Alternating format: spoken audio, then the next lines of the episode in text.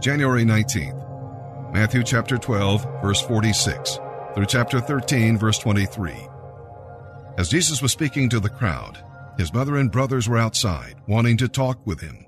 Someone told Jesus, Your mother and your brothers are outside, and they want to speak to you. Jesus asked, Who is my mother?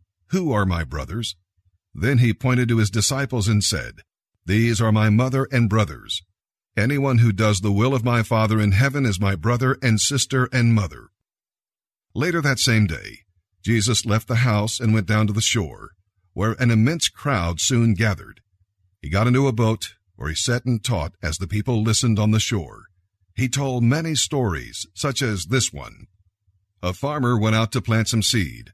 As he scattered it across his field, some seeds fell on a footpath, and the birds came and ate them. Other seeds fell on shallow soil with underlying rock. The plants sprang up quickly, but they soon wilted beneath the hot sun and died because the roots had no nourishment in the shallow soil. Other seeds fell among thorns that shot up and choked out the tender blades. But some seeds fell on fertile soil and produced a crop that was thirty, sixty, and even a hundred times as much as had been planted. Anyone who is willing to hear should listen and understand. His disciples came and asked him, Why do you always tell stories when you talk to the people? Then he explained to them, You have been permitted to understand the secrets of the kingdom of heaven, but others have not. To those who are open to my teaching, more understanding will be given, and they will have an abundance of knowledge. But to those who are not listening, even what they have will be taken away from them. That is why I tell these stories, because people see what I do, but they don't really see. They hear what I say, but they don't really hear, and they don't understand. This fulfills the prophecy of Isaiah, which says, You will hear my words, but you will not understand. You will see what I do, but you will not perceive its meaning. For the hearts of these people are hardened, and their ears cannot hear, and they have closed their eyes. So their eyes cannot see, and their ears cannot hear, and their hearts cannot understand, and they cannot turn to me and let me heal them. But blessed are your eyes, because they see, and your ears, because they hear. I assure you, many prophets and godly people have longed to see and hear what you have seen and heard, but they could not. Now here is the explanation of the story I told about the farmer sowing grain. The seed that fell on the hard path represents those who hear the good news about the kingdom and don't understand it. Then the evil one comes and snatches the seed away from their hearts.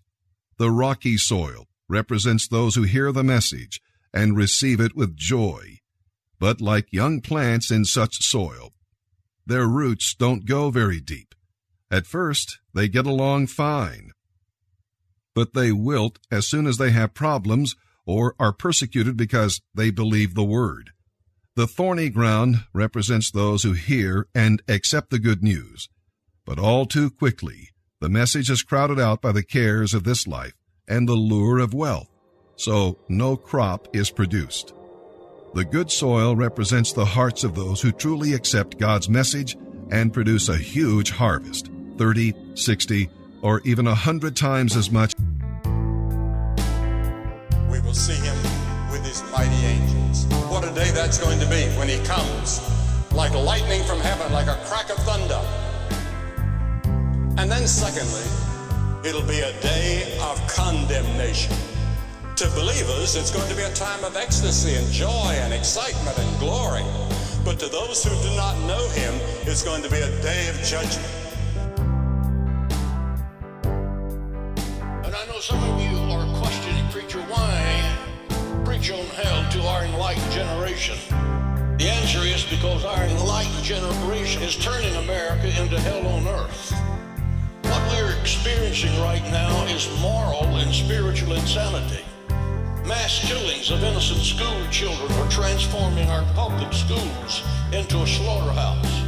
We have kicked God out of our public schools, period.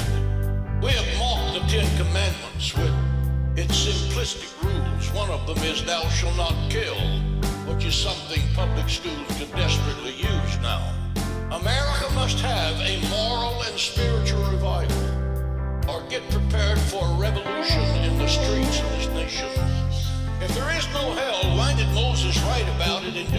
32 22, saying, quote, For fire is kindled in God's anger and shall burn in the lowest hell? That's hard to misunderstand.